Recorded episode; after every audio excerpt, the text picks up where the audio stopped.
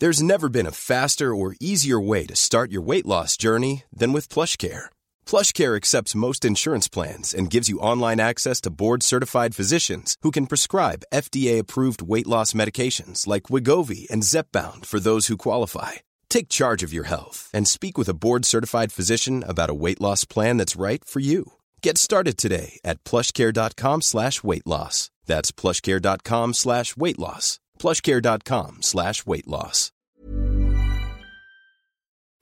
It's a brand new year, and what better time to get going with that online store you've been thinking of? Those I was there when Arsenal actually scored a goal t shirts would fly off the shelves right now. And to get yourself up and running, you need Shopify. Shopify is the global commerce platform that helps you sell at every stage of your business. From the launch your online shop stage to the first real life store stage, all the way through to the did we hit a million orders stage? Shopify is there to help you grow. Shopify helps you turn browsers into buyers with the internet's best converting checkout, up to 36% better compared to other leading commerce platforms, and sell more with less effort with thanks to Shopify Magic, your AI powered all star.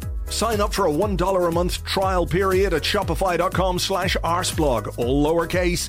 Go to shopify.com slash arseblog now to grow your business no matter what stage you're in.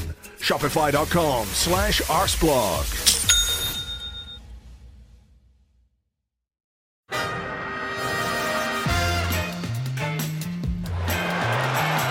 Ahí va a llegar el gol del Arsenal. Marca Mesut Ozil. Se mete a Aubameyang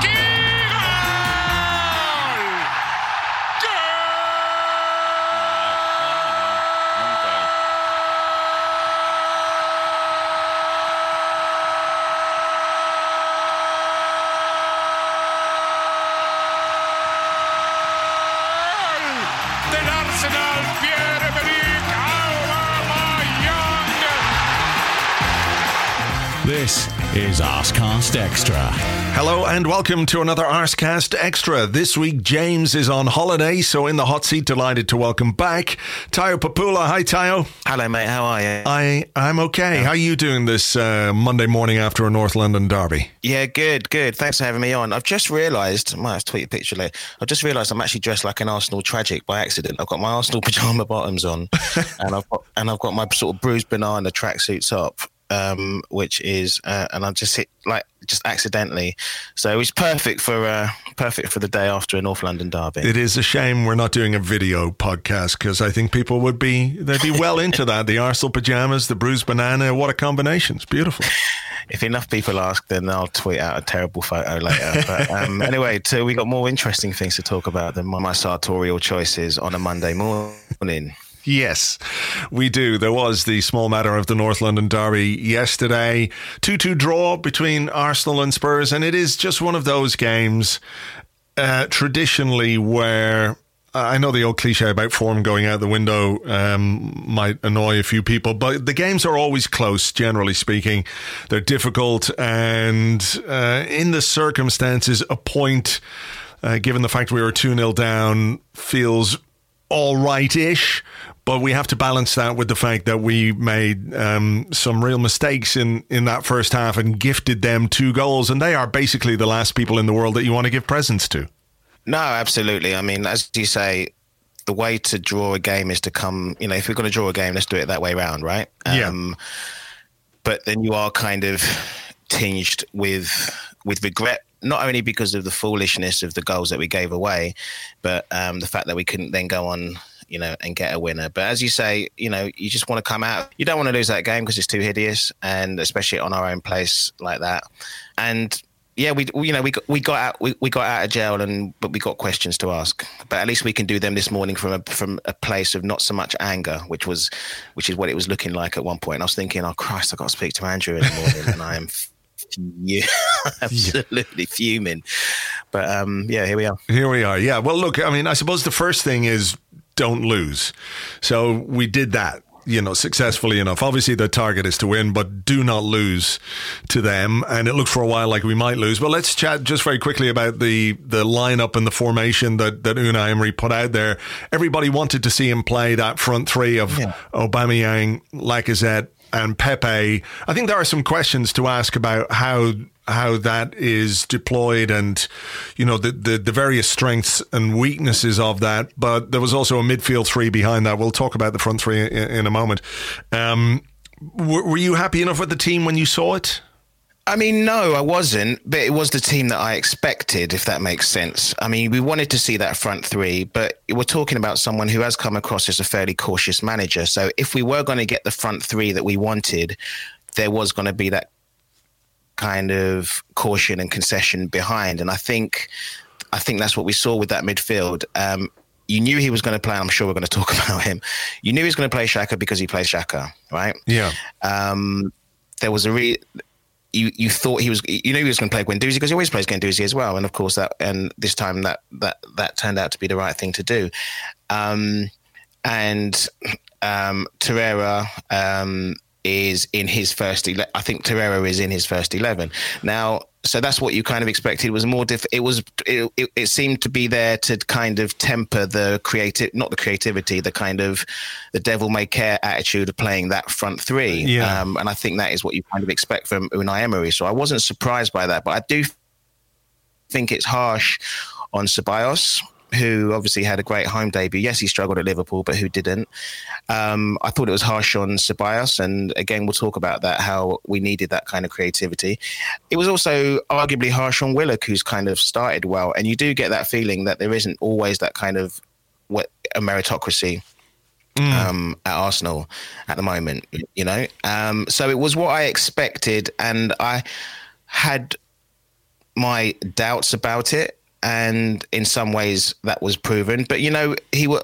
I think that he was afraid, and we, to be honest, we were a little bit afraid of their, you know, of their rampaging, rampaging midfield, them on the break. Maybe Pepe's going to need more cover, um, and so on. So I wasn't surprised that that happened, but um, I was surprised at how ineffective those choices ended up being when it was supposed to solidify the team. It's seemed to do the opposite. Yeah, so I mean, look, if I were to say to you this morning, you know, when you think about that midfield three and you talk about Ceballos and the impact that he had, if I was to say to you this morning, who would you have dropped out of that midfield? I think the obvious answer, given what happened, is going to be Xhaka, right? Because that's the player that people are, are finding frustrating. And we'll talk about him in a bit more detail in, in a moment. But in terms of that midfield three, um, cold light of day in hindsight is is a wonderful thing. But do you think maybe Ceballos in place of either Guendouzi or Torreira might have been an option for Emery in terms of the way he was thinking? Because as you say, he plays Xhaka because he always plays Xhaka, and I've got a little bit of a theory about that, which I'll I'll expand on in a moment. Yeah, I mean, do you know what? Yesterday, before you know, before Xhaka had gone a Xhaka, I actually thought, um, and problem's the wrong word, but I thought Torreira struggled. Right? I don't. He didn't look he didn't look at the pace of the game. It's not for me to say whether he's fit or not. He's a lot fitter than me, and you know you see how they go during the week more than I do, of course. But he looked like he struggled with the pace of the game, and he also, in a, in a, in a more advanced position, he was being bypassed um, very quickly, and Spurs did play quite well. Um, at the back, you know, obviously they're playing on the counter attack. They've always got Son there, which is always a worry for us. Um, so I thought that Ceballos for Torreira in, as you say, in hindsight, would have been a better move. And I was surprised that Torreira didn't come off at half time. I just thought he struggled in that kind of more advanced position. We've always decided that he's, you know, he's going to be there to sit. Um, Amy Lawrence did a great piece in um, The Athletic Yeah. um, a couple of days ago saying about how um, Torreira was chosen over Nzonzi. Yeah, well, this is- Emery's more This is my theory. This is my theory about the Xhaka thing as well. It ties into that. Like, I'm not necessarily convinced that Emery is convinced by Torreira. And the fact that they have. I agree. Yeah, Yeah. No, that's a fantastic. That's a fantastic line of thought. Yeah, so they, they had to like sit down with Unai Emery and say, no, we want Lucas Torreira rather than Steven Nzonzi. Um, for various reasons. Obviously, one of them was the fact that Torreira was 22 and Nzonzi is 29, so you get nothing back on the player in the long term if if you sell him at some point. But I think Emery likes big players or likes physically big and imposing players. And that's why perhaps he seems willing to overlook some of the deficiencies in Xhaka's game, some of the mistakes that, that occur on such a regular basis because he wants a big guy. He just wants a fucking big guy in his midfield because he wanted Nzonzi, had to be convinced, no, we're going to go with Torreira. And it feels to me just a little bit like he isn't 100% sure of using Torreira in his midfield, which is why Xhaka seems to get a bit of a pass. And even afterwards, you know, Emery was saying about Xhaka, I'm very proud of his performance. The the the penalty was one disappointing action, but overall, you know, I'm, I'm proud of the way that he played. And that's a, a talking point we'll come to now in a minute. But, you know, it's uh, it just strikes me that there there is a bit of an issue there with Torreira and Emery uh, from a just a trust point of view. It might not be personal, but it's about his own preference in midfield as to the type of player that he wants. So a small, active, bustling, busy guy doesn't quite do it for him in the same way as a tall, lanky guy who can, you know, win headers and stuff. Yeah, I think you're. I think you might be onto something, Andrew, because Oh, sorry about that. Let me just make sure I turn that off. That's all right. We have some, you know, some WhatsApp noises every now and again. The podcast is fine. Um, I think you're right because so then you have a situation where you've got Torreira on the field because he's in his first eleven, but then he's playing in a position which he's not entirely suited to, or it seems like somebody like Ceballos, who we've been crying out for, mm. would be better. Would be better in that position. You know, Torreira I mean, Torreira's a great player, and I'm not going to start denigrating him. Of course, I'm not. But um, or he's potential to be a great player, I should say. But um, and he has got, you know, he has got creative touches, and of course, he scored a great goal in a forward position against them lot last year, and he was in the box quite a lot. But I don't think mm. it kind of, I don't think it. I don't think it worked as well yesterday. Maybe that's something to do with his fitness, as I said. Um, so I just don't think that that three worked the way that um, we hoped it would at home with that front three that we had and um, and the link between the midfield and the and that front three um, was a struggle, certainly in the first half. Um, when Unai Emery did that press, co- um, did that, said that thing about um, Xhaka. Yeah, I laughed and my toes curled thinking about you, your head, expl- your head exploding at that time. yeah, well, um, it, it, sort of did, but I'd had the benefit of a couple of glasses of wine last night, so it didn't induce the kind of rage that it might normally do. Well, you know, let's let's sort of talk about Xhaka. I want to come to the front three in a bit, but let's talk about Xhaka's mistake, and we'll talk about the first goal in a moment too. But the recklessness with which he slid in in the box to give away a penalty in the North London derby was I would like to say astonishing, but not in the least bit surprising to me because we've seen Xhaka. He really is just a clumsy guy. You know, he's a clumsy player. I don't think there's any real lack of effort from him. I think he tries hard. I think his heart is in the right place. He wants to do well you know, even when he makes a mistake, to give him to give him his dues, he doesn't get let the head go down. He doesn't go missing. He doesn't hide. He tries to get back in the game. And you know, yesterday I watched him in the first few minutes of the the second half when I had half expected him to get yanked off because of the the terribleness of of that penalty concession. You know, he's head up. He wants the ball. He uses the ball. He tries to play. So you know, all of those things are, are to his credit. But the the the way he gave away the penalty was just absolutely ridiculous. You know, at schoolboy level, you would be castigated for making that kind of a challenge in your own box, and I don't understand why a seasoned pro is sort of uh, not allowed get away with it, but but somehow it doesn't put his position in the team under any threat because this this is not the first time it's happened either under Arsene Wenger or Unai Emery. So let me throw the question at you this way: If we can all see that this is a problem with Xhaka, that this is a consistent issue with him. It's not that it happens every week, but it happens too often during the season. How, at what point do we say, okay, we can't blame the player for this anymore because he has shown us who he is over and over and over again? Do we not have to start talking about the person who picks him in the team despite knowing this?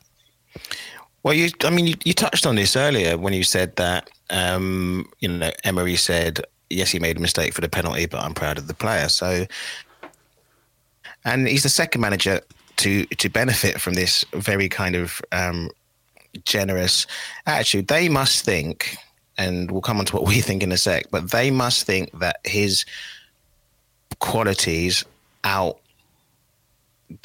his I was going to say occasional stupidity, but in, in uh, you know, increasingly frequent stupidity. Increasingly frequent stupidity, but there there is also a point where then somebody does just get chopped, and I think we're closer to that. Yesterday, he had to say what he had to say out loud.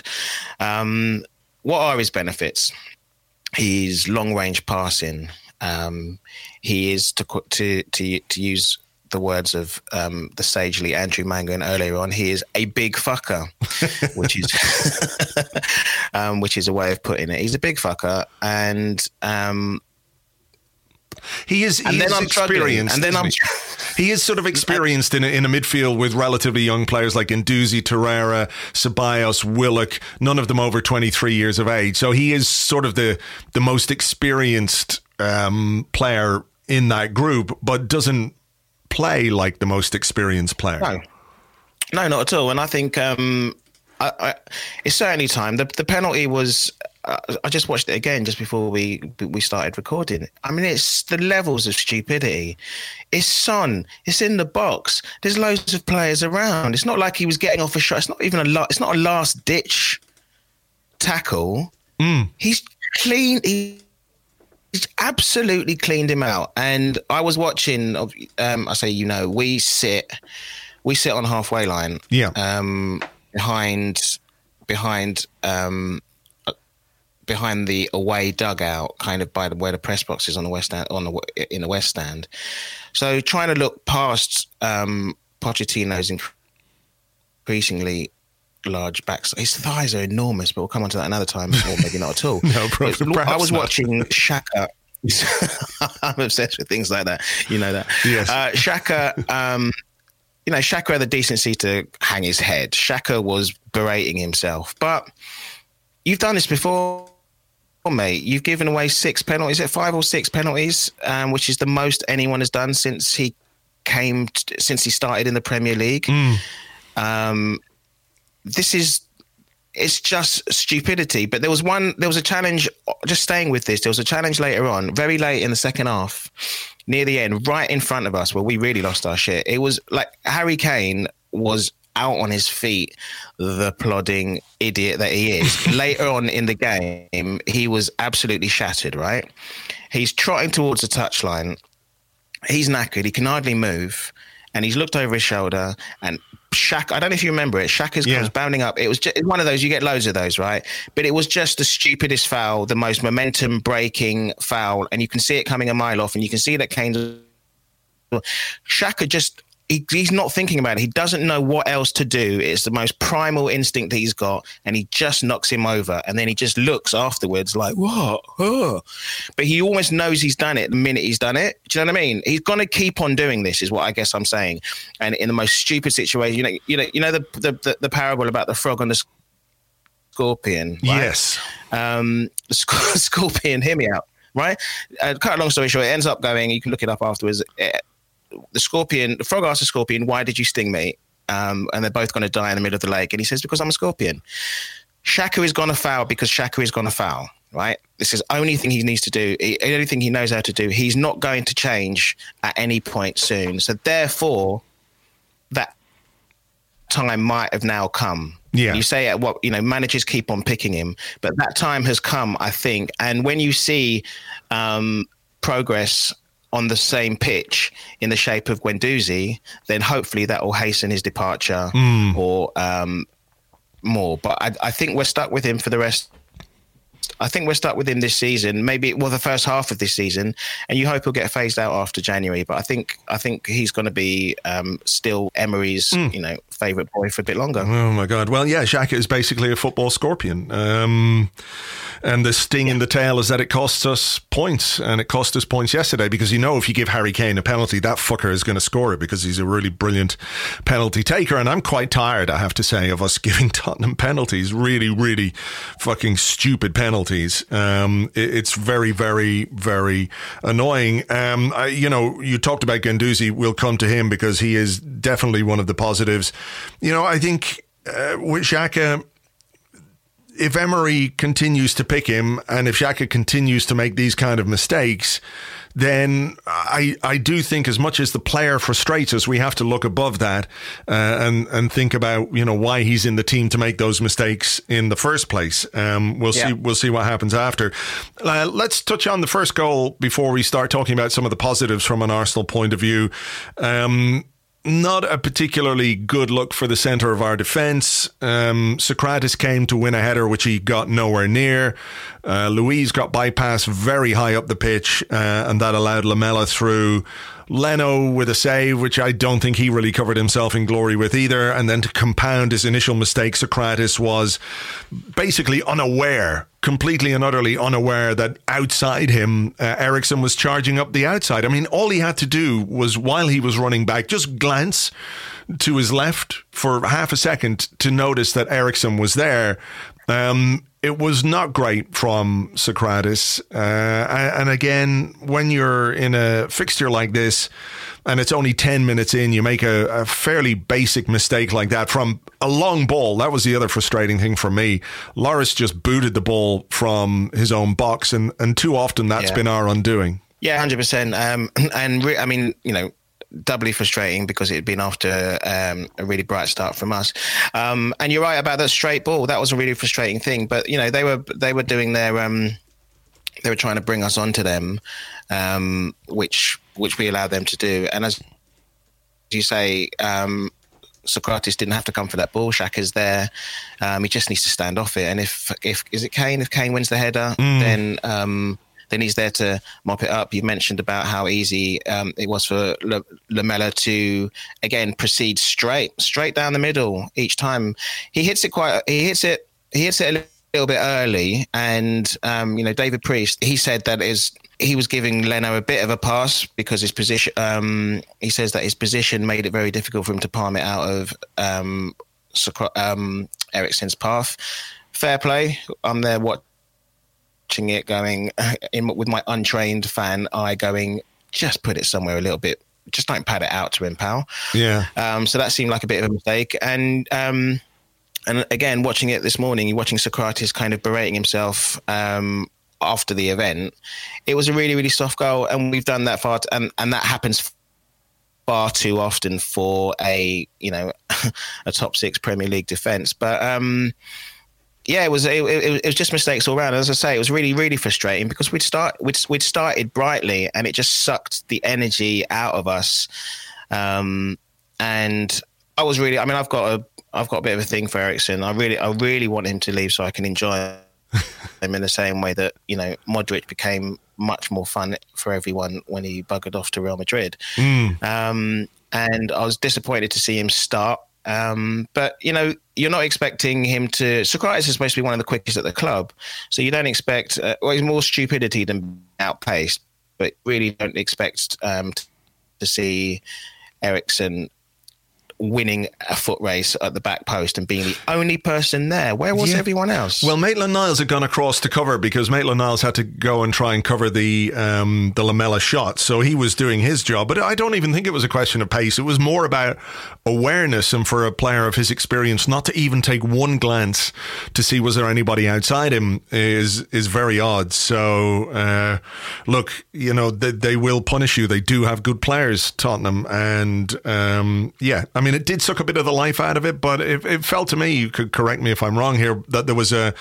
you know, a pretty good atmosphere inside the stadium. Um, obviously, when you, you play them, there's a sort of uh, togetherness, uh, you know, in in uh, in that you know everybody hates Tottenham. So whatever happens and whatever frustrates people on the pitch, the desire to get one over on them permeates through the crowd.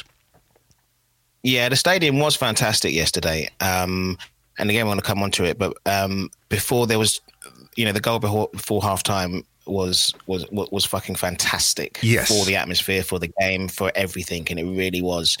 And I'm sure we'll come to that. But Spurs tried to come down, especially in the first half. Um, you know, they were trying to come at us down the left so often, and they must have um, Emery must have known that and told them that. So therefore, just just just reiterating what you said, just to be that brainless and to not be aware of that as their tactic. They were overloading on that side. You know, Son was coming on that side. Son and Eriksen were overloading mm. on the left all game, and they were trying to get that quick pass out to them. So for Sokratis to to to go to forget his role, his position, his responsibilities like that was really frustrating. Mm. You talk about the goal just before halftime, and that was huge because going in 2 0 at halftime, I was feeling very flat. Very, very flat, I have to yeah. say, going into halftime. And I was quite worried that, you know, if that were the case, um, and Tottenham came out and nicked another one early in the second half, it would become a very, very difficult day for everyone. But the quality of Alexander Lacazette yesterday was apparent, not just in the goal that he scored, but the way that he played. He really, really tried to make things happen. He tried to recover the ball. He tried to, you know, win it back from deep positions. He was defensively aware. I think it, it speaks a little bit to the fact that we didn't have that player in the first half who was able to connect properly between the front three and midfield. So Lacazette dropped deep, but you, you know, you can't yeah. look at this guy and uh, see the shift that he puts in, the work rate he has, and then the the quality that he has to score that goal. I mean, the ball from Pepe. There, there was a great bit actually when uh, Pepe gave him the ball, and his first touch was amazing. His second touch was perfect. His his third touch to smash it in with his left foot was was sensational. The whole goal, his uh, precision and his quality in the box was brilliant. But if you watch the replays, before he's even put the ball in the net, Pepe's got his two arms in the air because he knows when Lacazette puts himself in that kind of position, he is going to score. And it, really is the kind of goal that sums up his uh, his own particular characteristics uh, in the in the opposition penalty area, where he doesn't have a great deal of time, he doesn't have a great deal of space, but he does something which gives him enough to to find the finish. And it was the same with the goal against Burnley, wasn't it? Where he's being basically pulled down. He takes a couple of touches on the turn as he's being hauled to the ground by one of those um, Burnley wrestlers. He fires a shot in through the, the legs of the goalkeeper. And I think actually both the, the, the goals that we scored yesterday were. Um, what's the word I'm looking for? Not stereotypical, but very representative of the two strikers that we have. Yeah, I mean Lacazette's strength uh, we see time and time again. Of course, you know in footballing terms, he's a diddy man, right? Um, but he's um, given the size of you know you mentioned the Stoke, I mean Burnley defenders the other week, and um, what he did time and time again, holding the ball up, you know, traditional number nine state um, vibes with someone who doesn't look like a number nine, you know, a traditional number nine, or at least a Premier League number nine, right? Um, and that goal yesterday, which gets better and better when you watch it, you know, it was a real, in derby terms, it was a real, what I was calling it yesterday, was a real fuck off goal. It, it was a real. Sagna a few years it ago. It was Bacary Sagna. It was RVP um, in happier times. Um, it was Van Persie and it was Sagna. That one, you know, the beginning of the comeback. And just, I know you've always had a thing about goals coming off the crossbar, right? But there's just an emphatic thump from that close in is is delicious enough. The fact that the two touches before it were fantastic. At that point, it sounds silly, but we weren't going to lose at that point, right? We weren't going to lose. We might not necessarily we're going to win, but just sh- like shut up and sit down. Where I sit, just watch them jumping around the jumping bean thing, watching them over there it's so frustrating. I know UA fans are always there, but it's, it's something about them doing it. Mm. And then mm. to score, to score, you know, Sagna scored down that end. Van Persie's curler uh, uh, in the comeback against them. Goals down that end, um, just very, uh, just delicious. And he, just before that, actually, um, the other striker, because Aubameyang, I think, dispossesses Sissoko which sort of starts the phase of play, which then ends up with a free kick, which ends up, you know, uh, with uh, the VAR shout that we never had to deal with with Roses. I think it was a handball. I haven't seen it again. Um, so both strikers played a, a, fantastic part in that. Pepe's ball in. Um, I'm not even sure if it was. I mean, I wonder if it was meant for Lacazette because it came at quite a pace, mm. um, almost like I think Torreira was behind him. It felt more like it was going to be a natural one for Torreira, but he just cushions it, sets himself up, and buries it. And at that point, it had to, it just had to happen. Half time was a completely different um, beast. Of course, it was. That's an obvious thing to say, but again, in the stadium, there wasn't enough time to to to sink into uh, you know the the depression of being two down. Yeah to them at home and start wondering how you're going to go to work the next day, you know? Yeah, yeah, yeah. Look, at timing huge, and obviously it gives you a huge lift before you go in uh, to to half time to have scored. It puts you know the shits up them a little bit. You know they would have, uh, you know, they could have played sensible and uh, taken a two goal lead in, and maybe it would have been a different game. I thought it was quite he's funny. A real, he's a real leader, Andrew. He's oh, a real yeah, leader. Like I said, yeah, yeah, yeah, yeah, absolutely. You know in in in in again not the most kind of obvious way, not the way that say Emery wants um, Granit Xhaka to be, but he just kind of he gets on with it. He finds the he finds the deficiencies in the team and tries to do his, like you said, like the way he was trying to. Okay, there's a link. The link up between ourselves and the midfield isn't working, so let me go and let me go and get it, even though I'm supposed to be playing in the kind of more central role. You know, you see him kind of cajoling, and he, and and he's he's a very good defensive forward as well, which um, doesn't always kind of get highlighted. Um, winning challenges quite high up, you know. So yeah, um, yeah it, it, was a shame to see him. Shame to see him come off. What was that? I mean, I you think were he, watching the commentary. Yeah. Um, what, what, was it? What was the problem? I think it was a hamstring, but turned out apparently to be a bit of cramp or something like that. But he did de- very definitely signal to the bench that he needed to come off because, you know, ordinarily you don't uh, take off Lacazette to put on someone like Mkhitaryan, especially given what's going on with Mkhitaryan at the moment, and we'll come to that in, in part two of the oh, show. yeah, well, there, there's a there's another talking point. Just before halftime, you won't have heard this though, but Jamie Redknapp was bemoaning the um, the Arsenal performance be, just before we scored that goal, and he, he thought that we needed to to make a change. I'm just going to play a little clip here from Sky Sports. This is who he said we should bring on. You need to listen carefully to this because it took me a while to figure out who he was talking about about. I'll be amazed if he doesn't make a substitution at half time. He's a manager that likes doing that anyway. He has to bring on Selassie, he has to bring on Ozil or somebody just to do something different. Uh, what? Yeah, hang on. Let me just play it again. He has to bring on Selassie. He has to bring on Selassie. Salabassi. we had to bring on Salabassi. That's who we needed. My goodness. I mean, Salabassi. Salabassi. like the, the, the, the Guinean forward that we didn't know that we'd signed. Yeah. Who, oh, bless him. Bless him. Know. Yeah, I don't. It sounds like uh, some kind of reggae musician. I don't know. but there you go. Wow. Okay. Fair play, Jamie Redknapp. What was it? Um, I mean, oh, what was it like on the how annoying was the TV yesterday? You never know this. I always wonder. Um, it wasn't as annoying as last week um, because I think it was, you know, if you step back from it objectively, it was a really interesting and kind of exciting game for the neutral, which the commentators are basically. So they, they seem to enjoy it and seem to enjoy some of the aspects of, of the performance. You know, there, Neville was talking about how our, you know, our midfield three wasn't quite right and defensive mistakes. He was, he was quite nonplussed by Xhaka, actually. Uh, Neville, he was talking about Xhaka saying, I've never seen anyone make as many fouls. I've never seen Xhaka play without making 50 fouls in the first half. And, and somehow he always seems to, to get away yeah. with it, which of course you know, I think he was talking about in terms of bookings. It took Jack until the the foul that you mentioned in about the 90th minute before he, he actually got a booking. So there was an element of bewilderment about uh, about Xhaka's um, performance and, and his mistakes. Redknapp, I don't know. Whenever he comes on, I just go. as much as possible because I just you know I prefer not to listen. But when he when he says something like he has to bring on you, are like, what the? What did he just say? Anyway, we scored a goal not long a word after. For, Go on. A word for um, like I know we're here for Arsenal positives, um, but just a word for their um, shithousery, right?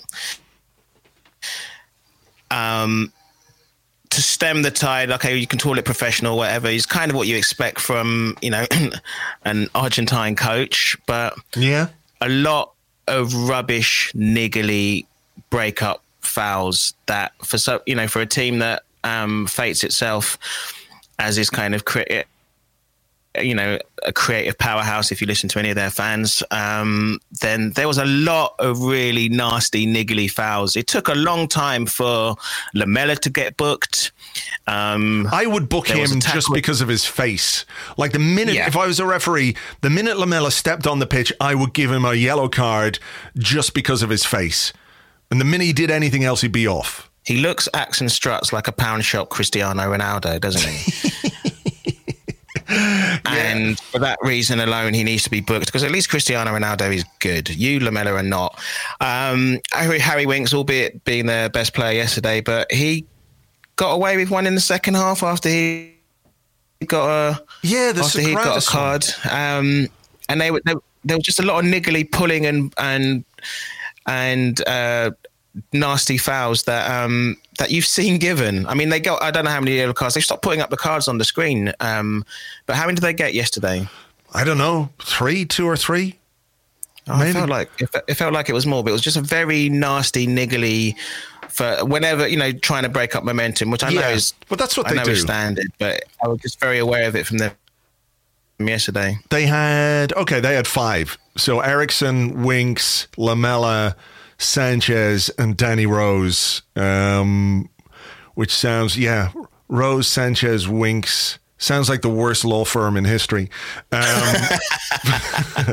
but yeah, look, I, I agree. But it's part and parcel of what they do, and you know, I think we have to learn to to live with that and uh, learn to cope with it um, because they do get away with it. Uh, and I think maybe Tim Stillman has made the point that because they play like that all the time.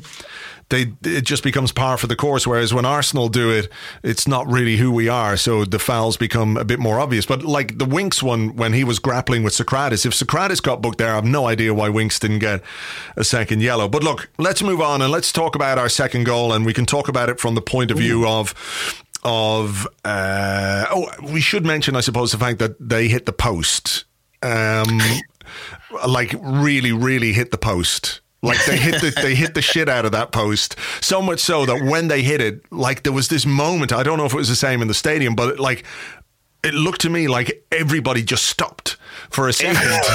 like it's just everybody, players, fans, everybody just went what? And then Yeah. there's a there's a moment where the ball just rebounds and Luiz goes, "Whoa, fuck!" and just puts it out for a corner on the rebound. But holy shit, that was a moment which would have probably changed the game in a very significant way. And it really i mean you're but you're you're spot on. In the stadium it was like i don't think there was a massive amount of you know we, we were still we're still focused on the second goal. There's still the momentum's with us. And in the blink of an eye you know i think there's three passes like kind of bypass our midfield or bypass our defense sorry. And there he is on the on on the side. And he hit it. And you know the, the chat is one way. I just where we were suddenly it was like oh Oh fucking hell! Yeah. oh fucking hell! Oh shit! Well, that was good. And I, I mean, it was such it was a, it was an amazing shot, and it was and it was more much easier to enjoy and say that because it came thumping out the right way. But it really was a case of I mean, as a really loud, satisfying, you know, Van Nistelrooy at Old Trafford thwack of the post, right? Um, which you can enjoy when it doesn't go in. Yeah. But yeah, um, and but th- but those kind of focused the mind a little bit, right? After that, it was like, oh, hang on, it's not a procession to our second goal and then the third. It really kind of sort of sat us down a little bit. Yeah. And then you're like, let's get past the corner and then we'll equalise. Um, so yeah, fair play, but it didn't happen to them. And then um, and and and that equaliser was an absolute beauty. It was. Well, I mean, he brought Ceballos on a couple of minutes after Kane hit the Yeah. post, so I think that might have prompted that change. Um, the, the other thing I I, uh, I just want to talk about in terms of, of the goal, I want to talk Guendouzi and his pass. Obviously, was was superb. There's a bit of a problem, isn't there, for Emery when when he considers that front three? Because Aubameyang, when you see him out on the left fizzing in crosses, you're going, "Ah, this is this is not what Aubameyang should be doing." This is not what he should be doing because he's such a deadly penalty box striker. His movement, his instincts in the box are are superb. As we saw for the goal, like Guendouzi gets a huge amount of credit for the for the precision of his pass, but it's only because Aubameyang is right there making that run between the defenders uh, that they can't live with. It's his movement in the box which is so sensational.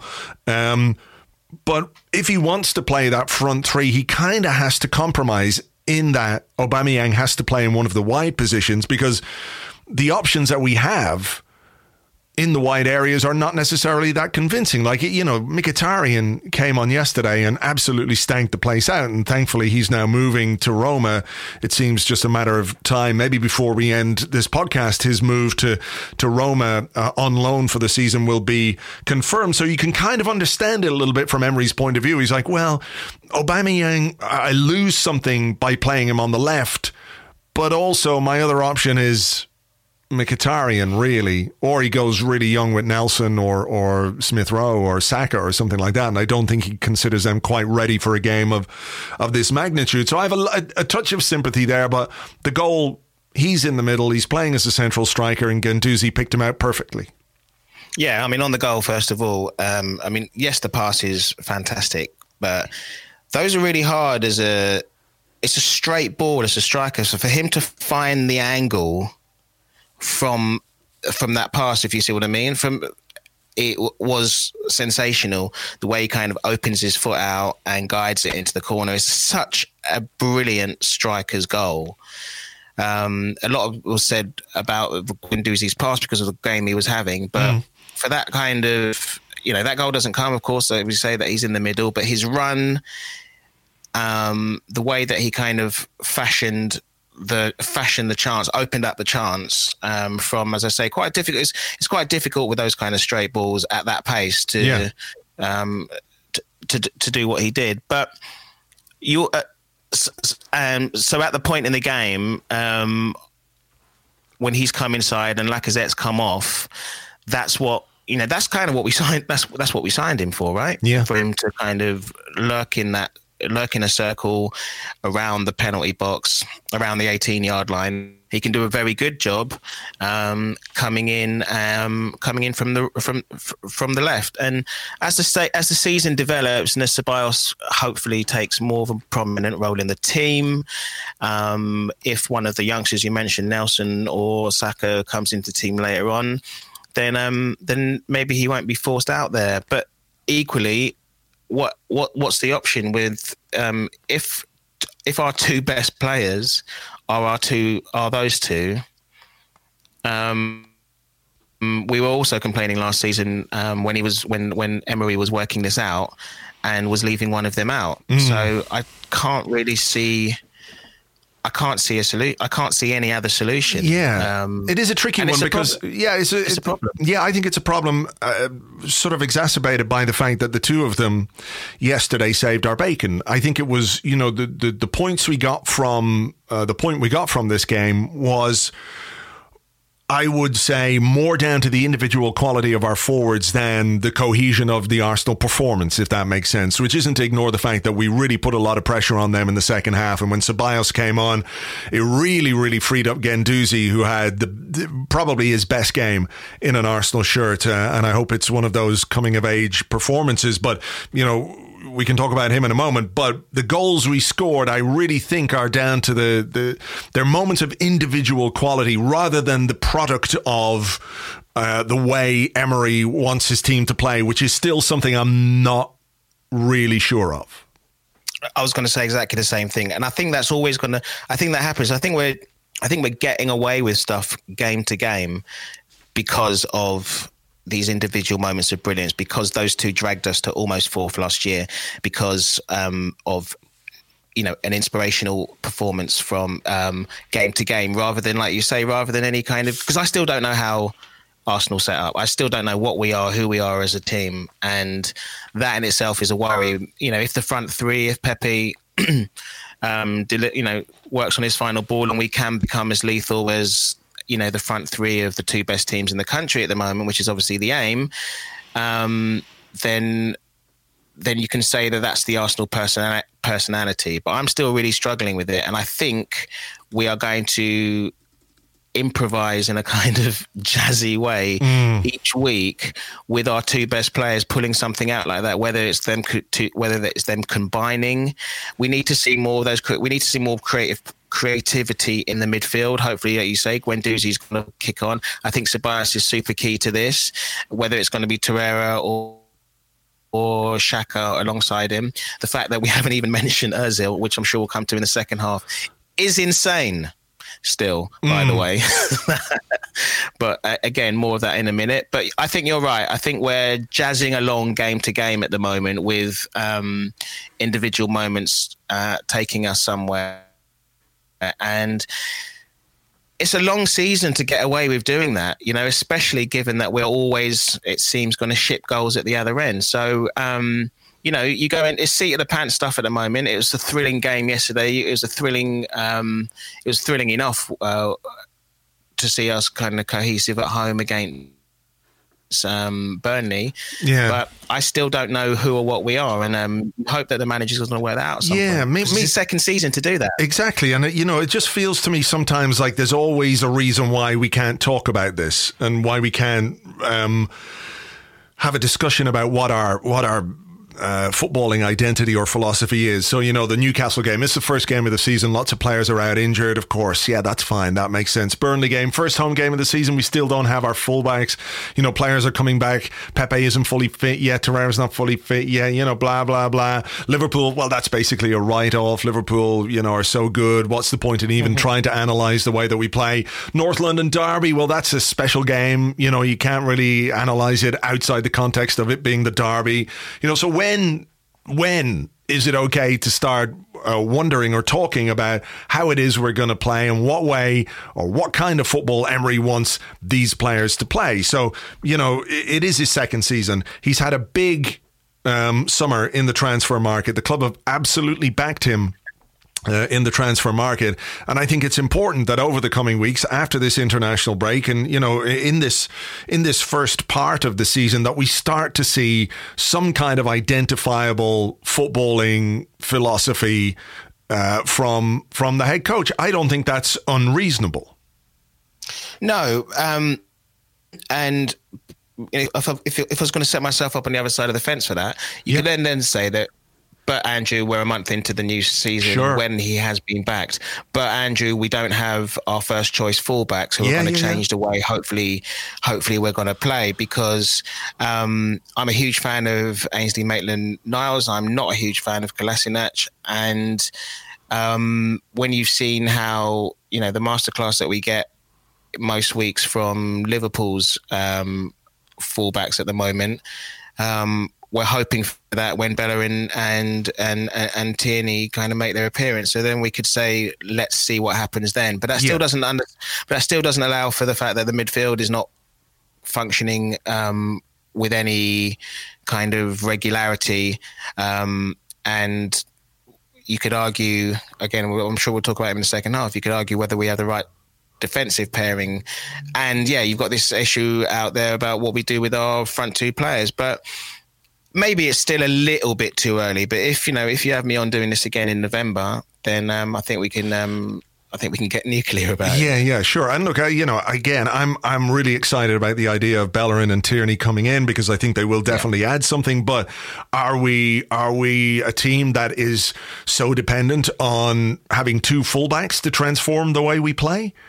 Well, um, given that you know, um, at one point last season, our entire way of trying to score was get it to Kolasinac and him to fire in often more often than not hitting the first defender. Mm. Um, given that that was our main way of trying to score a goal for a while, then yeah, maybe maybe, maybe we are right. All right. Well, look. Okay.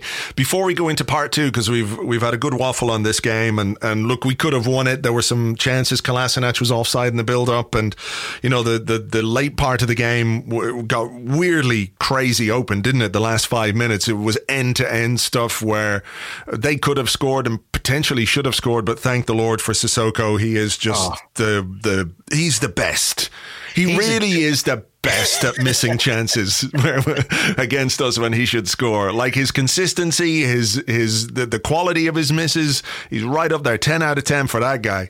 I'm a huge yeah, I'm a I'm a huge fan of looking up in the 89th minute and it's Sissoko doing that that that sliding nothing at the end was just exactly what you want after a really long, tiring oh, North London derby. And the, like you said, the space, you know, the the game was you can't even call it stretched because there was no it was incredible at the end. Just, yeah. yeah, like you say, but end to end stuff. Um, just on Sissoko, there was a great bit at the end of the first half where the ball came to him on the edge of our box, and it was, uh, you know, it was set up for a shot. And Martin Tyler goes, "Sissoko, this could go anywhere," and it went fucking into yeah. the stand. Oh, it was funny. Yeah, um, we, we've yeah we've seen it be We've seen it be Eriksen. We've even seen, you know, pound shot Ronaldo do good things at the point. So we were very mm. lucky yeah. that it was Sissoko. But look, once again, I mean, how many when was what was the last rubbish North London derby? We're not neutral, but what was the last boring North London derby? I think the home, maybe it was the last home one in Wenger's. I can't remember. It was maybe a couple of years ago. I think Koscielny scored for us, or was it an own goal by that guy with the massive big fucking head. um, you know, he looks like he looks like the son of two farmers. Dier. Dier, Eric Dier, exactly.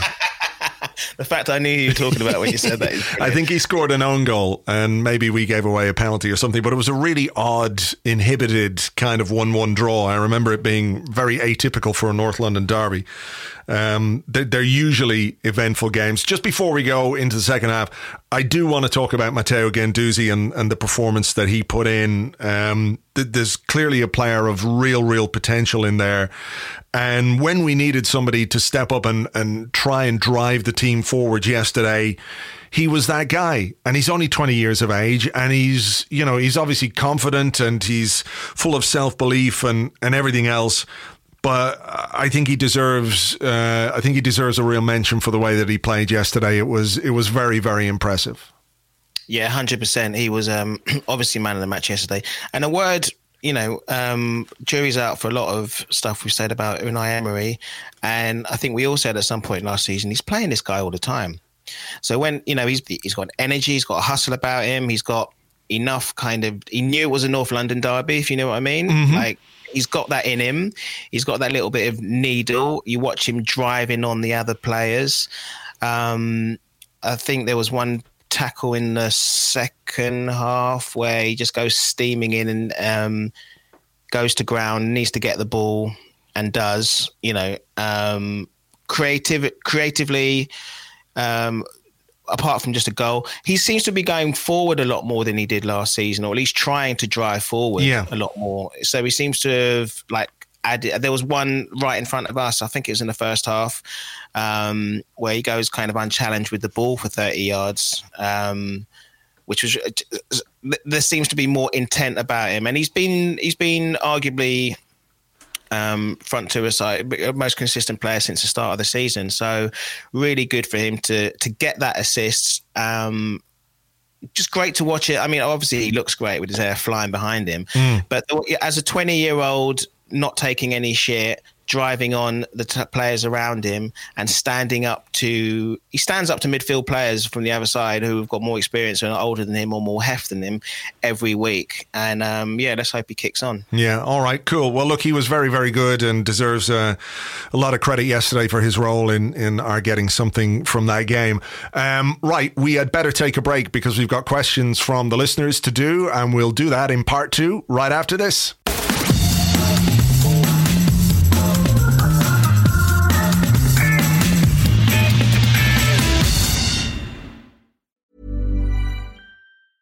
A lot can happen in the next three years. Like a chatbot may be your new best friend. But what won't change? Needing health insurance. United Healthcare Tri Term Medical Plans are available for these changing times.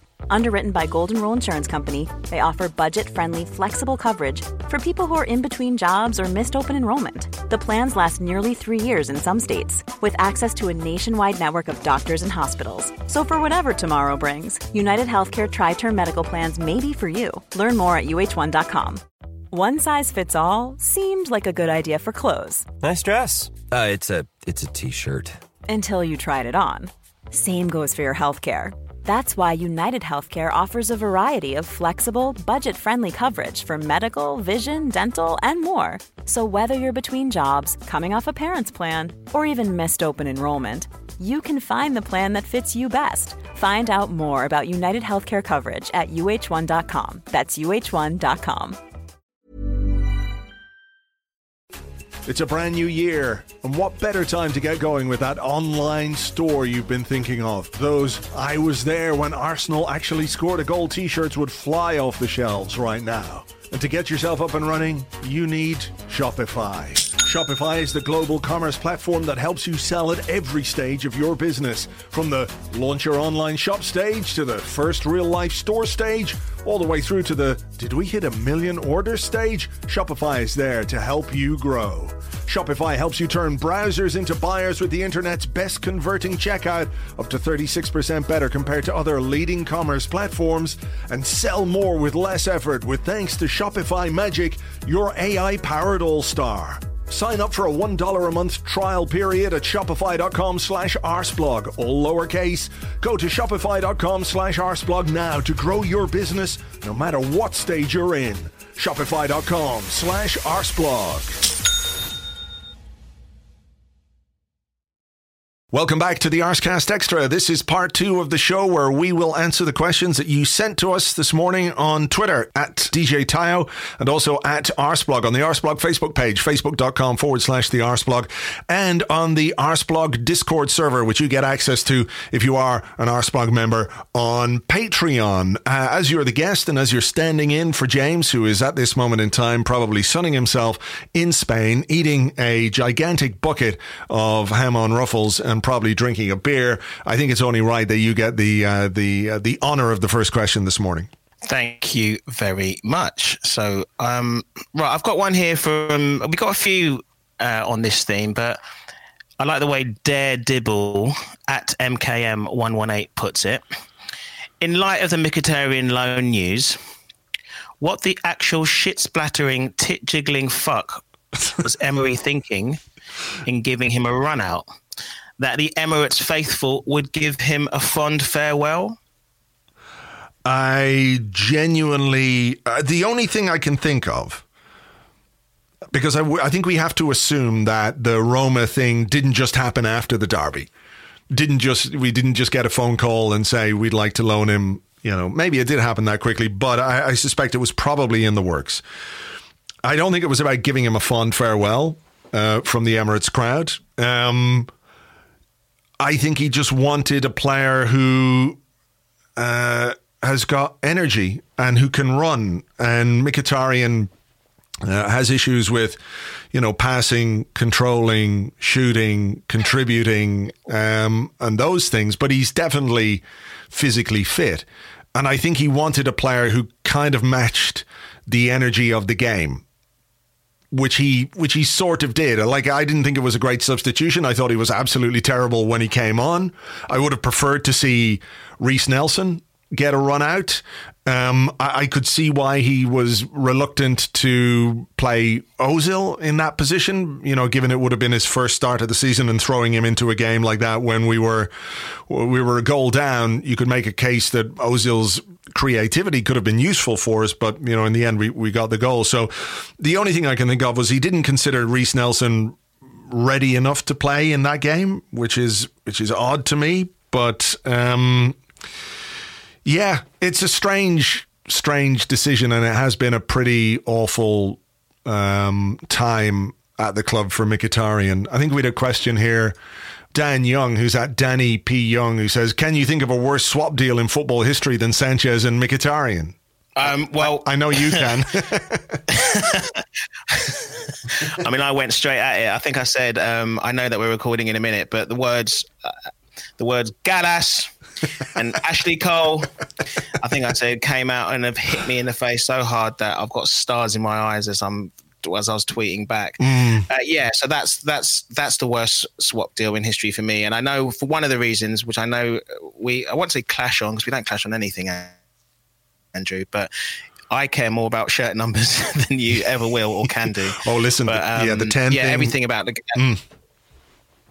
Everything about Gallas, everything about um, him having the number 10 shirt, and everything about us losing um, a very good left back, whatever people think of him, makes that the worst swap deal in history. But this isn't far behind, really, because no one's come out of this well. I just want to give a follow up question on that Mkhitaryan one from Tom March, which is at Tom M March, saying, "Can we afford to offload Mkhitaryan, who's been decidedly average at best, when we've already sold another central midfielder in Iwobi?" Who's now obviously going to get 20 goals this season for Everton? Now he's found his shooting boots. All of them with his head. All of right? them. He scored two headers in a week for Everton. I don't think I ever saw him uh, uh, score a header for Arsenal. Can we afford to? Um, I wonder if we would have sold Iwobi if Mkhitaryan had gone first. Yeah. I do wonder about that, but you know, it's water under the bridge. I guess the decision they're making is A, they're getting his wages off the off the wage bill. Um, they're getting rid of a player who has basically underperformed, apart from one six week spell where I think he, he played pretty well uh, last season when he came back from from injury, he came into a team which was quite tired and added some energy and played quite well. Um, I think it's been a very underwhelming um, loan spell, and I'm being as diplomatic as I can here about Mkhitaryan. The the thinking behind it, I guess, Edu and Raul and Emery to an extent are making decisions not just based on the need to get rid of his wages, but also the need perhaps to clear a path for some young players to come through. So if Mkhitaryan goes, it probably means that Reiss Nelson gets more minutes. It probably means that Emil Smith Rowe will get more minutes. It probably means that Bukayo Saka will get some more minutes, even if those are just Europa League minutes to start off with. So, from that point of view, I think they're saying, look, can these young players be worse than Mkhitaryan, and they've come to the conclusion no.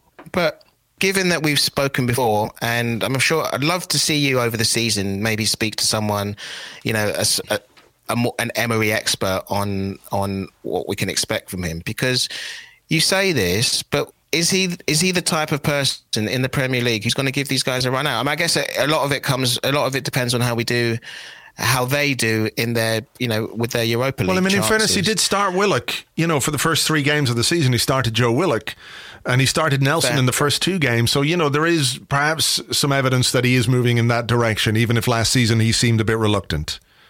Yeah, I hope so. I just, you know, um, I think I think he errs on the side of caution, and um, I hope I'm, you know, I hope I'm wrong. We want to see, we want to see these exciting players.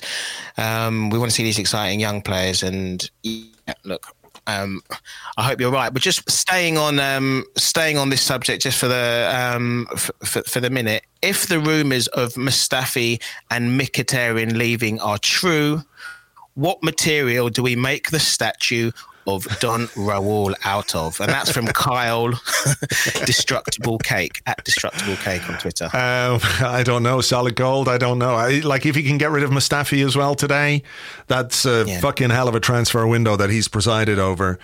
Um, yeah, I was. Speak- right, yeah, that's the only reason I wanted to mention it because they have done well. Yeah, they have, and I, it seems a bit unlikely at this point that Mustafi is going anywhere because there don't appear to be any links to any clubs whatsoever. I know there was some talk about Juventus.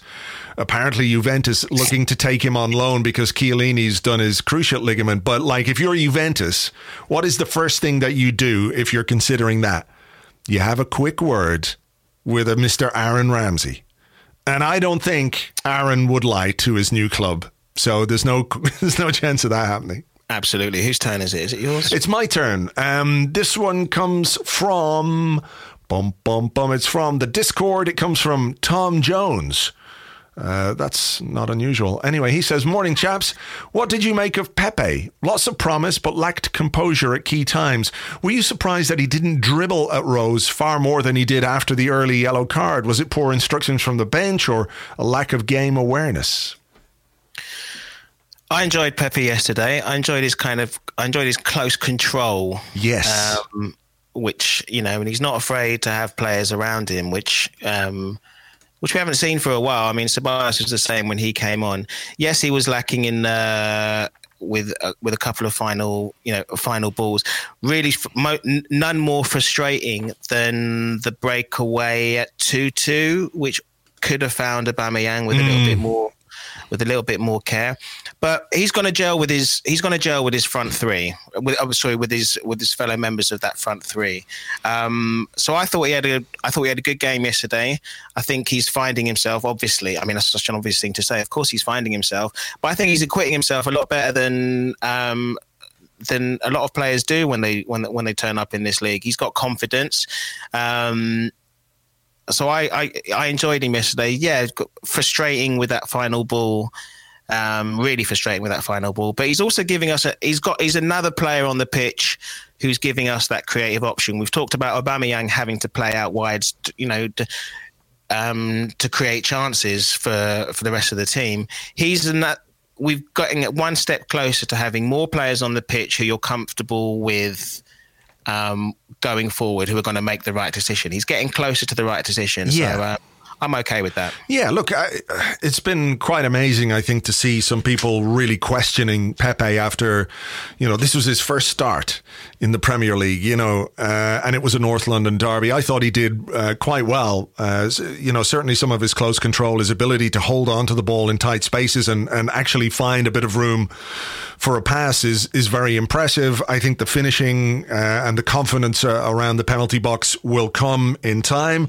You know, people can talk about, you know, he hasn't scored a goal yet or anything like that, but, you know, with all due respect to him, better players than Nicolas Pepe have taken a while to get off the mark at Arsenal. Yeah. Um, you know, Thierry Henry took what ten games to score a goal, uh, whatever it was, and Dennis, you know, it was eight or ten games as well. So, you know, it's way, way, way too early for people to start making sweeping judgments about um, about him as a player, about his ability to fit into the Premier League, about how good he's going to be. We just don't have enough evidence or you know um, performances to make any kind of judgment in that regard. It's completely unfair as well to to to start making these um, declarations about how good he's going to be or won't be because you just don't know yet. You don't know. I think that the signs are promising. I think he was better yesterday than he was against Liverpool, and I think it'll be incremental to an extent with him, but I reckon once he gets on the same wavelength as the other two, and once we figure out a way of playing with a midfield that can connect our front three with the rest of the team, yes, then I think we'll we'll see we'll see him really flourish. So you know, let's um, let's just fucking calm our jets a little bit um, yeah. with regards to Pepe. There's no point going you know over the top. No, I agree. Um, I want to talk about. Well, so does Nico. So does Nico. Nick four seven six eight wants to talk a little bit about Sokratis. Right. Sokratis's erraticness seems to go under the radar with most fans for a variety of reasons. One, not being Mustafi. Yeah. Two, new player. Three, his passion. If Holding comes back into the side, is it at his expense or Luiz's? Do we stick with it, or do we stick with these two? Um, well, you you first. Um, it's a it's an interesting question because Holding usually plays as the left-sided centre half, and Luiz is being played as the left-sided centre half. Um, you know, Luiz made some mistakes in the Liverpool game. Sokratis made a big mistake in the uh, in the game yesterday. So it's it's hard to know. It's hard to know. I guess it depends what what Emery wants um, wants from his central defenders. Does he want the passing range of uh, of Luiz? for example, in which case then it will be Sokratis who drops out. I mean, I think he's he's an all right player. He's not he's not brilliant. He's wholehearted. Um, he he does like a tackle. We enjoy the shithousery when it's not too uh, too damaging towards us. Um, but you know, I don't think he was anything other than really a stopgap signing, two or three season signing for us. You know, he's not somebody around whom you're going to to build your defense. Um, look, I think we we have a collection of central defenders who are who are capable of making mistakes. Um, thankfully, not all of them with the same frequency as Mustafi or, or Xhaka in midfield. Yeah. But I, I, you know, I there are limitations to to him as a player, and those will be exposed over the course of the season. Exactly. I think in general he'll be he'll be all right. He's never going to be brilliant, um, and I'm looking forward to I'm looking forward to Holding coming back and really putting some pressure on those two. Um, and yeah, look, it seems that Chambers is very much considered the the third choice between those two, but there'll come a point that if they keep making mistakes, Emery might have to to consider otherwise. So, look, he's he's fine. He's you know he's just one of those players who will do his job pretty well for the most part, and will have some moments that make you put your head in your hands. Yeah, I mean, look, Luiz is going nowhere for a start. Um, I don't think if as long as he doesn't drop a wicket every week, I think he'll probably start every week. I, I, I do think that. Um, and Sokratis, I, I, thought it was quite an interesting question because of the idea that you know because of what he's not, i.e. Mustafi, because he is fairly new, and because we, like you say, we enjoy the shithousery. But I think you also bang on there saying that he was never more than a stopgap, and I don't think if if the criteria is would anyone else else around us around our level want him Mm. i don't think i don't think he's that and i do think that i do i do sometimes worry about and I'm, sh- I'm shitting myself every time another player gets in the box at the moment, um, which leads me on to the other reason I wanted to talk about it, just to mention um, that I feared the worst when um, when Harry Kane dived yesterday from where we are, Mm. are because as I say, from where we are, you, all you can see is Sokratis very close to you know one of the Premier League's incredible diving genii geniuses, um, and I just thought there we go again. And you do wonder if Sokratis' reputation um, will um, will follow him around. Um, we saw the mistake he made for the Matip goal. That kind, I just think that kind of defending um, has me very scared very often. So, yeah, particularly in the VAR era, isn't it? Where he is, Yeah. he's a, you know, he's strong, he's physical, but he's also a wrestler, a bit of a grappler. Um, Kolasinac is is similar as well in in the sense that his method of defending in the in the penalty box is to is to obstruct as much as possible, and you can get away with that when there isn't the ability for. Um, you know the, the the video cameras to fuck you over where you know if you do it cleverly enough you can hide it from the referee um, but it's not just the referee anymore so i wonder if he will struggle a bit with that with that kind of uh, that seismic change in how the game Yeah. is refereed yeah, agreed. All round. all right. Uh, is it, oh, it's my question, isn't it? Okay. This one comes from Gooner for Life, who's at Whiny Gooner. And he says, in a game that could have used an injection of creativity, one of our most creative outlets sat on the bench. If you are Ozil, surely this has to impact your motivation one way or the other, positively or negatively. Your thoughts? Well, which way around is it? Is it his um, is it his lack of um, impetus that's leaving him out, or is the fact that he's left out mean that you know he's he's not bothered? It's really weird watching Özil. Obviously, they they warm up quite close to us, right? Um, yesterday, I wondered if he'd warmed up at all. Um, um, the guys I sit with said that they'd, they'd, he'd been sighted, but at no point did any fucks look like they were given. Do you know what I mean? And I know that's his. I know that's his. Um, part of his strength when he's on the pitch anyway just you know he does everything in the kind of w- w- with the elan or the kind of looseness that I normally enjoy in a player he's not a very good substitute and um, he really didn't look like he was part of it yesterday. It's very hard to do. I mean, look, Emery doesn't like him, or Emery doesn't fancy him, and that's where we are now. And I was really surprised. I'm really surprised how the discourse, um, how we didn't feature in yesterday's discourse in in the build up. I hinted it in the first half when we talked about Mkhitaryan coming on. Why are we not even suggesting that Mesut Ozil comes on in the North London derby? Why is that not happening? Yeah, I mean, there's a another question Um, here on the Discord from from Andy Gunner sixteen who says, "Have we moved beyond Ozil now? I can't imagine what he'd have Well- been like in a game of that pace and intensity yesterday. And if we can't trust him in the most important games, is there any point?" Exactly my thoughts and a well put question. Um, is there any point if he's not? Why isn't he featuring in? Why isn't he featuring in the North London Derby at home? At home as well, and then why is he not even a consideration for a change when we're looking to? We talked about you know Ceballos goes on before him. Okay, that makes sense because, but that makes sense because he's got creativity, but he's also got pace and a hustle, right? When Ceballos came on, immediately he's rattling out a 20 yarder, right? To test a goalkeeper. Um, and, and then geeing the team up while he's on his way to um, to take the corner. Um, I think he took the corner.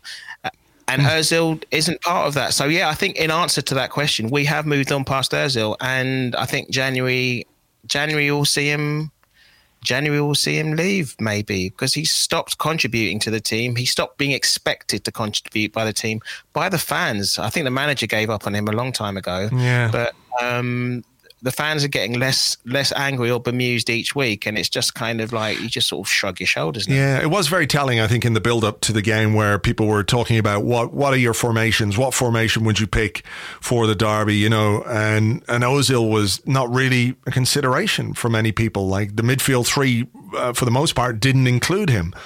Um, you know, it is quite telling. I know he's had some issues at the start of this season um, that have kept him out. Um, obviously, that off field stuff is is truly terrible. Another illness makes people um, wonder about, you know, his physical robustness and his ability to to deal with the rough and tumble and the, the pace and intensity of, of the Premier League.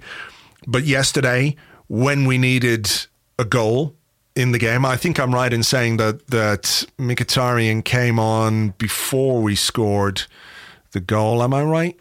I think so. Yes, 67 minutes. Lacazette came off and Mkhitaryan came on. We needed a goal and we put on Mkhitaryan and we spoke about it a little bit earlier about potentially why that might have been. But I think that's telling, isn't it? That you're putting on a guy like Mkhitaryan rather than your your in name your biggest star, biggest reputational star, and your biggest earner, who who was sat down on the bench for the whole game. Like he wasn't Yeah, even brought still- on to try and win it.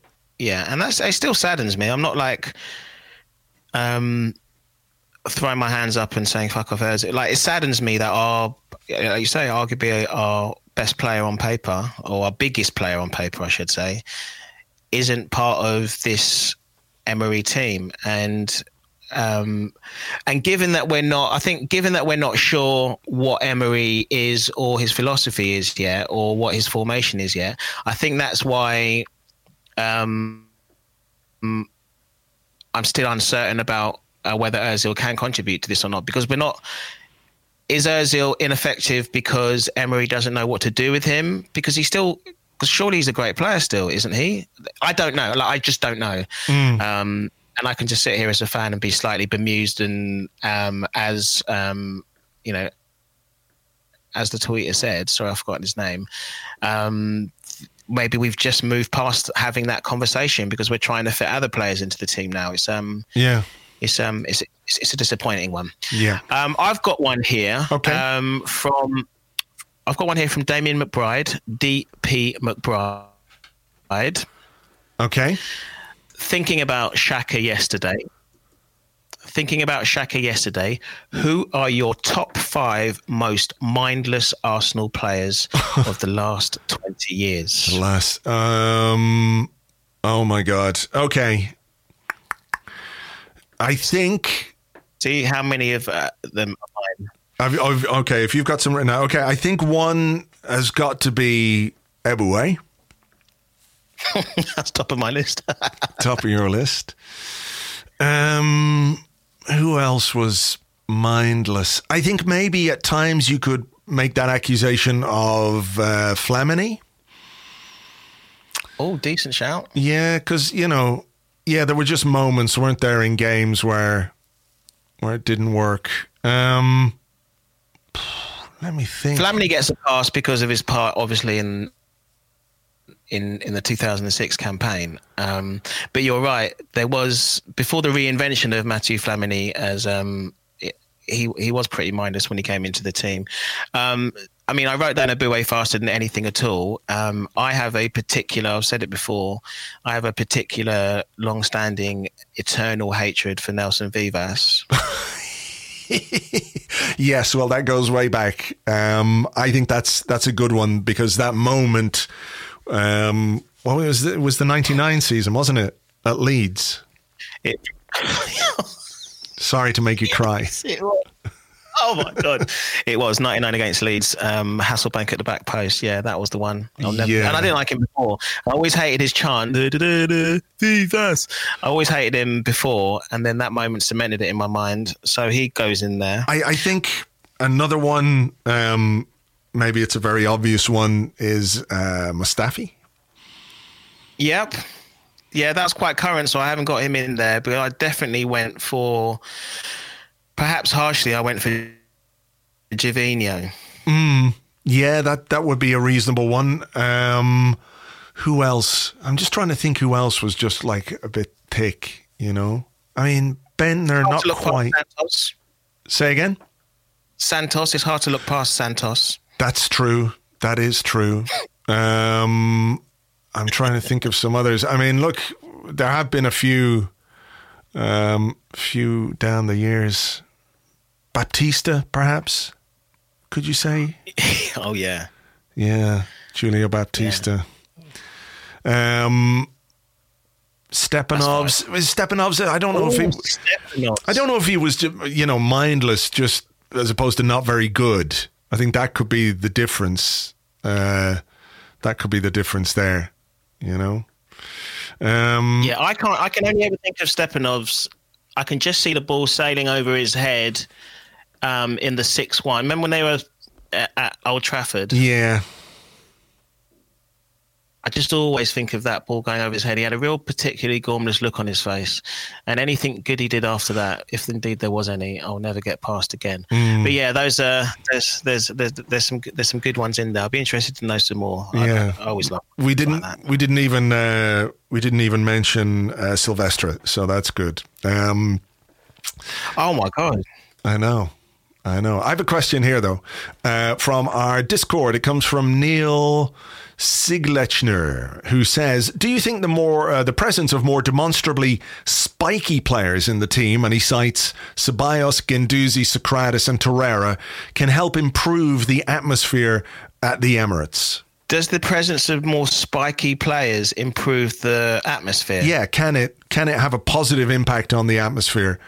Yeah, I mean, you're getting close to it. Can do. You're getting dangerously close to passion, you know, with that with that conversation. I think, but but um, But, but, but yeah, don't people respond to that? Do- People do respond. Like, yeah, you know, you can whip up the crowd and, and everything else. It doesn't mean you're any good, but but certainly fans will respond to players who, who don't back down and who, who stick up for themselves and stick up for their teammates and get stuck in and all that kind of stuff. I know it does skirt that line, but it is a, a, a sort of a visceral thing when you see a guy go in and he creams somebody out with a great tackle and then stands up and does the arms in the air thing. You know, it's just instinctive to react to that, and that, that would have a positive effect on on the atmosphere. Yeah, no, it does. It it does. Um, I mean, we always used to say um, on on our podcast, you need seven, right? And you know, you know, you need seven to to to have it. I think that came from Tony Adams. Actually, you said that you need seven people on your team who are going to have it, and that does transmit it. You know, um, and you do see like with uh, Sokratis and um, and uh, Harry Winks yesterday. Um, you know, Guendouzi, our man of the moment, was one of the first bounding over there um, to get involved. That kind of um, that kind of uh, spikiness is good. Not taking, yeah, not taking any shit from an opposition player you don't like. Um, it does whip up the crowd, but you know, I'm, I'm as I say, I'm a little bit kind of wary of that because he needs a because I like Lacazette's.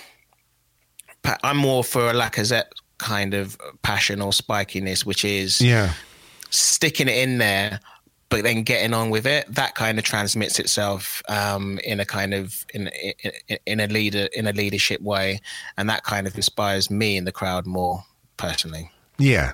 Okay, that's that's a reasonable outlook. I think that's fine. Right. Let's see what. Well, I've got. Uh, if you if you're struggling, I've got one here.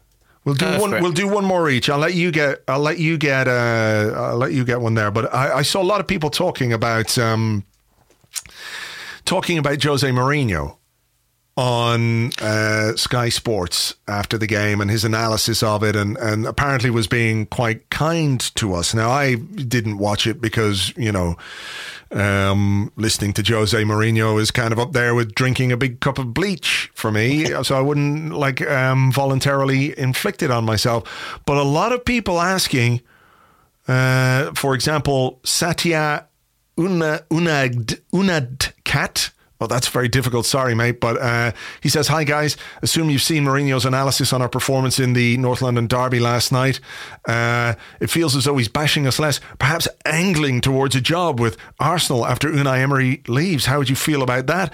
And then uh, Marijan10 on the Discord says, Morning, gents. Seeing a lot of people praising Mourinho's uh, punditry and analysis. How scared are you that he could be Arsenal's next head coach? I know it's a bit soon, but I don't think this regime is going to be very patient with Emery. What's your thoughts on that then? My first thought is lol. No, um, someone said this in the pub yesterday as well. Someone said this in the pub yesterday, and um, look, let's hope it doesn't happen. I mean, he's a he's actually a really good pundit. Of course, he is because he knows loads about football. It doesn't stop him being, you know, the, the massive wanker that he is. Um, so, um, and I've actually I, I actually heard in that kind of way that you try and inhale as much um, Arsenal Spurs stuff afterwards. I actually listen, especially when we don't lose. I listen to the I listen to the comments afterwards, and of course he makes a lot of sense. Um, do I want to see him at the club? No, because yes, he knows loads about football, but um, I think his way of this his way of disruption and destruction to get results. Um, I mean, it didn't work with it didn't work um, with his last two stints in the Premier League, and I don't think um, we need or deserve that um, at the club when we are going in a different direction. That Yeah. does ask the question. That doesn't discount the current regime um, from any kind of criticism. And I think it's a really, for obvious reasons, it's a really important season. I think Emery's on a rolling contract now, so I think at the end of this season, it's being it's up for grabs um, with, with with what happens to him. But if there is a change, then it won't be. I think it'll be a retrograde step to to go in the direction of Jose Mourinho, no matter how kind he's been to us now. Um, of course, you know, I mean, he's the pantomime villain when he's when, um, and he's, of course, he's going to be preventing a softer, a softer image now. Um, but I did enjoy actually him being in the um, in the studio with um, Big Sol yesterday, which Yeah. uh, I like to think was some kind of um, television version of shithousery from a producer. I didn't really, I didn't really watch. Yeah, it. I didn't really watch a great deal of it, to be honest. I try, I try not to because I, you know, again, when when I watch a game and um, I like, I like as much as possible. You get it through commentary, unfortunately, but I, I like my my opinion of the game not to be shaped by other people's analysis before I start talking about it and writing about it myself. So, um, you know, if you say he made good points, he, he made good points. As for the potential for him being Arsenal manager, um, I think all you can do is roll out the the Ben Kingsley from Sexy Beast clip. You know, now, now, now, now, now, now, now, now, now. Just no for me. Absolutely no. No way. No how. No way. No. Absolutely not. No. No. No. No. No. No. No. No. No. No. Now, what do you really think, Andrew? Yeah. No. Um, okay, so I've got one for you, Andrew. Um, from Jason Green at JM Green eighty seven. What should we do with Ainsley Maitland Niles once Bellerin returns? He goes on to say, surely our midfield is overcrowded with competition, brackets is a good thing, and he won't want to play second fiddle at right back. He goes on to say, would you sell him if a decent bid came in? Well, I mean, no, because we don't have another right back to provide backup for Bellerin. And I don't know that, you know, the contention that he won't be content to be backup to Bellerin is really is really on the money. Um, I think he probably knows that when it comes to the right back position, Bellerin is going to be the number one. And, you know, he's been asked for the best part of a year now to, to deputize for Hector, and I think he's done as well as he can. I just don't think he's a natural defender. Um, but what he has done over the last, you know, year, 18 months uh, is really get a lot of first team experience under his belt. What happens to him afterwards, I really don't know. I mean, I think for the rest of this season, he will be the backup to Hector Bellerin. I think he'll play right back in some of our Europa League games uh, and what have you. At the end of the season, then they have to make a decision about what kind of a player he is and where he's going to play and what he's going to be and whether he's going to be that at Arsenal. Um, he, he's spoken about his desire to be a winger. Like even if he was to say, right, I'm a winger now, he's going to be behind Pepe. So is he just going to be a squad player for us potentially and he might be happy being a squad player for us for a couple of seasons and then when it comes to um, when it comes to making the next step it might end up in a similar situation to that of Alex Iwobi where he goes yeah. to a club to play regularly, but because of the playing time that he's had at Arsenal, because he's a young, relatively young English player, he'll be valuable in the transfer market. So, you know, I, I can look into a crystal ball. I don't think his long term future is as a right back. I think potentially there's a midfield player in there. But right now, I think he's going to have to just um, take a step to one side when Hector is back and fully fit, which is going to be a few months anyway. You can't play Hector week in, week out. So he's still going to play a fair amount of football. And over the course of the season, um, they can make a plan as to, to what he's going to be in the future. It's a difficult one, though. I, I do I do see is, that. It is a difficult one, and I think he's um, I think he's probably made his future at Arsenal very difficult by being so versatile. It's interesting that you um, mentioned Iwobi, and it's a slight hangover of the philosophy of the of the former regime, really, mm. for the, these kind of super talented utility players who don't hold utility is a is a tough word there. I should say multi talented, really, because yeah. they can play. You know, Arsene Wenger was very much a fan of having play like we've joked about how they all start on the left wing, right? So, um, and he's going to be kind of damned ultimately, I think, by the fact that he was being so versatile and the fact that he's played, he would have played a season or season or two at right back when we thought he was going to be first of all a central midfielder. It's interesting you say him talking about a winger. He's never going to. I don't think he's going to be a winger at the club. So that's why I was interested in it as a question because I love him as a player. I love the little street vibe he's got. I'm a big fan of a look away pass. He's got that in him. He seems to be play like he, has got a way of playing without um, that. He's playing in a in a, in a five side pitch somewhere mm. in East London, which I really enjoy. Um, and but I do think, but I think you're 100 percent right that the, by the time he unfortunately does move on because he won't nail a place in our first 11 um, he'll be a very valuable English asset, um, and we should, you know, and and I think he'll follow the same kind of um, trajectory as uh, you, you, mentioned, Alex Iwobi. But equally, he's got a great job to do before then, and if he's happy being um, Hector Bellerin's um, number two when he's back and raring to go, then I think he'll still enjoy a um, a good time at Arsenal. But mm. um, I don't think his long term future is with the club in the way that, say, some of the other youngsters um, from the academy might might hope to do. Yeah, I think it. I think you're right. The lack of clarity over what exactly he is as a player um, makes it very difficult to to predict what's going to happen to him. If we were to get a bit more clarity, if you know let's say next summer we go out and we buy a right back, a young right back to understudy Bellerin, and then we say, right, this is where Maitland Niles is going to be. He's going to play in our midfield. Let's say Guendouzi is the guy doing the Xhaka job next season.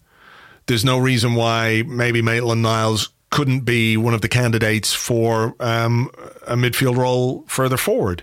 But it, you know, it all depends on what he wants and what the club want um, from him. So we'll we'll wait and see. You have got one more thing to talk about just before we go.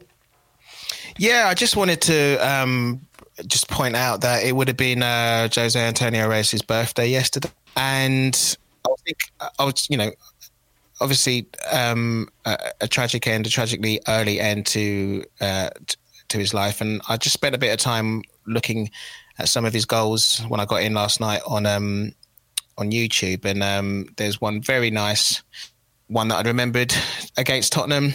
Cuts in on the left, hugged by Pires, and I was just yeah, I was just thinking about him, and um, just wanted to just just bring to the attention that um, one of ours One of celebrated his birthday yesterday. So um, just that thought. All right. Well, look, uh, it, it was a really sad, uh, sad news earlier this summer when that happened. And we have in Dani Ceballos, a player who uh, has talked about following in the footsteps of uh, Jose Antonio Reyes. So hopefully he can do that uh, for this season. Uh, just before we go, just to let you know, I am on holidays uh, from tomorrow. So I'm not quite sure what's going to happen with uh, a podcast on Friday. I'm back next Tuesday, and James and I will record the next Arsecast Extra on Tuesday because, you know, as much as I love all of you, and I do love all of you, um, and thank you very much indeed for listening and subscribing and commenting and all that kind of stuff. I don't want to spend the last day of my holiday, uh, you know, three, three or four hours of the last day of my holiday recording a podcast. So I will do it on the Tuesday when I get back. Um, Tayo, thank you uh, for filling in so uh, fantastically for James. It's been great having you. Thanks, mate. Thanks for having me. And uh, as you know, anytime you fancy it, Sure, no me a shout. problem. I will. I will, of course. Um, until then, folks, take it easy. We'll catch you on the next one.